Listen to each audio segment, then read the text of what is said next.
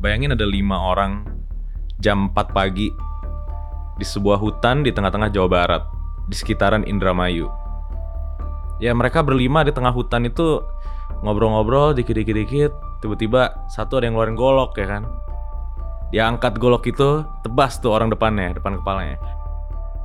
Nah, hari ini kita bakal cerita soal cerita ini. Gimana, Sash? Gimana tuh? Jadi mereka berlima, terus salah satu ditebas. Padahal mereka lagi bareng-bareng.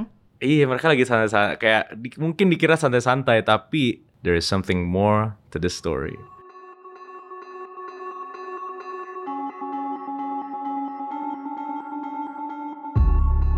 Selamat datang di podcast Indonesia True Crime. Di sini kita bakal nge-breakdown real cases based on dokumen pengadilan dan laporan kepolisian. Bersama gue, BP, dan Sashi, Halo. kita bakal nganterin kalian ke cerita-cerita kejahatan di sekitar kita. Nah, kali ini kita mau berkunjung ke kisah yang sedikit paranormal ya, dan cukup dekat dengan kehidupan kita sehari-hari. Sash, lu pernah punya pengalaman sama dukun kagak? Iya lo. Sejauh ini sih, yang untungnya nggak pernah sih. Nggak pernah gue ketemu dukun, dibawa ke dukun, atau ngebawa orang ke dukun gitu sejauh ini sih belum pernah. Jadi soal dukun ini emang banyak banget ya ceritanya. Dan emang macam-macam. Dukun atau orang pinter ini berbagai jenis. Tapi kali ini kita mau bawa cerita dukun yang cukup apa ya? mengenaskan gitu. Kalau bahasa kekiniannya bisa dibilang dukun gone wrong. Langsung aja kita masuk ke ceritanya.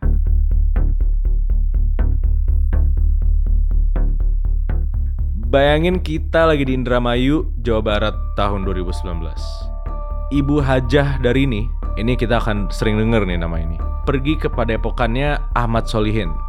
Karena anaknya butuh rukiah katanya. Si anaknya Hajah dari ini ini namanya Udin. Kenapa dia bisa bilang rukiah? Katanya anaknya yang udah dewasa ya, itu liar katanya. Suka mukulin orang. Abis itu ngancem-ngancem jual tanahnya. Pokoknya masalah keluarga lah ya. Tapi dibilang butuh eksorsism sama si ibu dari ini. Setelah konsultasi, Pak Solihin ini yang orang pinter ngasih eh, Bu Hajah ini magic water dalam artian air suci gitu. Nah, sebulan kemudian dicoba, ternyata tidak berhasil. Dari ini pun datang lagi ke Solihin. Dan dia bilang, kayaknya harus kita bunuh deh anakku ini. Dan dari ini pas bilang ke Solihin gitu, si Solihin jawabannya adalah bisa, tapi ada harganya. Harganya berapa Pak Solihin?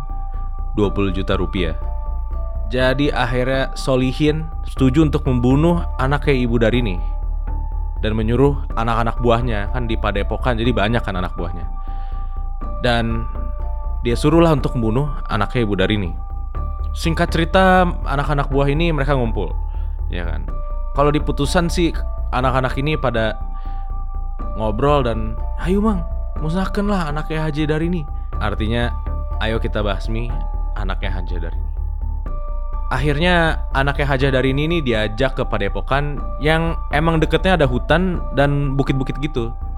Dan diajaknya jam setengah tiga pagi.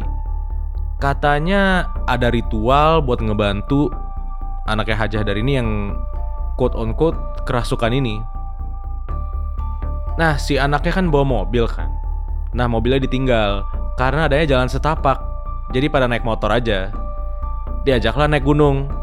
Sampai-sampai jam 4 pagi Setelah diajak ngobrol hahaha Tiba-tiba Dikeluarin lah golok Salah satu anak padepokan itu Mukul anaknya Haja dari ini Nah si anaknya ini sempat ngomong Aduh sakitan gitu. Tapi tanpa belas kasih Dan dengan pikiran imbalan uang ya Dihabisilah dengan pukulan. Laporan visumnya Yang artinya laporan dari dokter forensik Setelah mayat diperiksa katanya ada trauma benda tumpul sekujur tubuhnya yang berarti si Udin ini dipukulin sampai meninggal. Jenazahnya si Udin akhirnya coba diumpetin pakai daun. Yang jadi pertanyaan besar buat para pembunuhnya, ini mobilnya si Udin dikemanain ya? Mobilnya ceritanya Toyota Camry gitu. Mereka cobalah tuh mau ngambil mobilnya. Nah, bodohnya itu kunci mobilnya ada di jenazahnya Udin dan udah keburu telat. Karena si Udin kan tadi diumpetinnya di bukit kan. Jadi mereka panggil lah dua orang desa yang ngerti sedikit banyak lah tentang otomotif.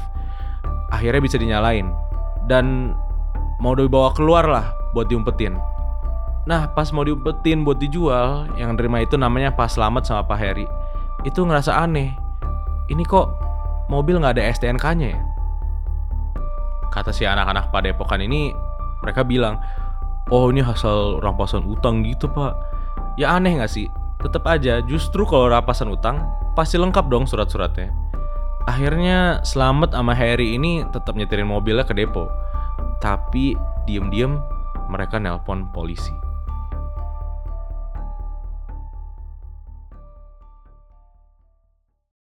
Banyak ya maksud gue berliku-liku gitu. Dari mereka awalnya membunuh orang jenazahnya diumpetin terus mereka sekarang mau jual mobil ya ini ceritanya mereka mau jual mobil kan ya Iya berarti ceritanya tapi untungnya Selamat sama Harry ini mereka cukup pintar ya untuk merasa curiga Emang ini eh, Selamat dan Harry ini sebetulnya patut dicontoh ya. Untung aja mereka telepon polisi.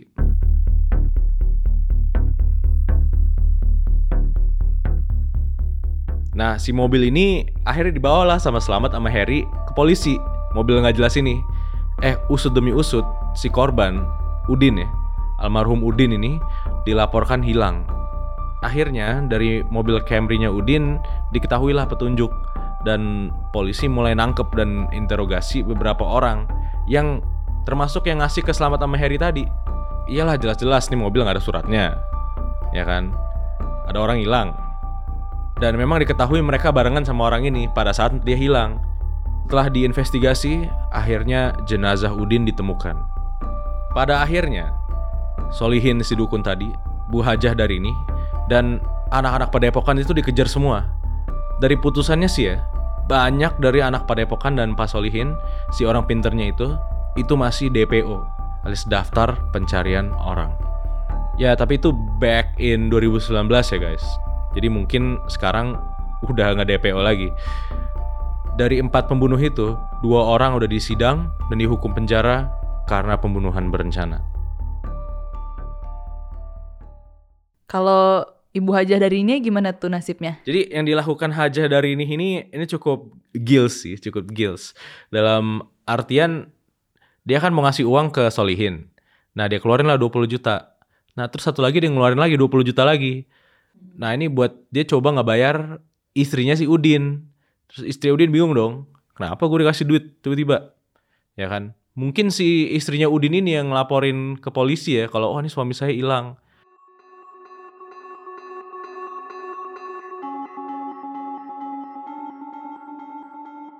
Emang ya, dari urusan keluarga jadi urusan kriminal. Kok tega ya si Budarini ini mau bunuh anaknya sendiri? Terus gangster juga ya si Pak Solihin. Dan berkedoknya pedepokan. Tapi kayaknya di putusannya itu dia pede banget sih ngambil job pembunuhan ini. Apa jangan-jangan dia sebelumnya udah pernah ngelakuin ini? Gimana guys menurut kalian? Pokoknya yang bener yang lurus-lurus aja lah kalau ada yang nyuruh aneh-aneh, kayak ada Camry muncul out of nowhere gitu, terus suruh bawa, pikir-pikir dulu. Andaikan Pak Slamet dan Pak Harry kagak lapor polisi, mereka juga bisa kena tuh. Anyway, jangan lupa untuk rate podcast ini dan nantikan terus cerita-cerita seputar kejahatan kayak gini sama gue dan Sashi hanya di Indonesia True Crime. Sampai jumpa di episode selanjutnya. Bye.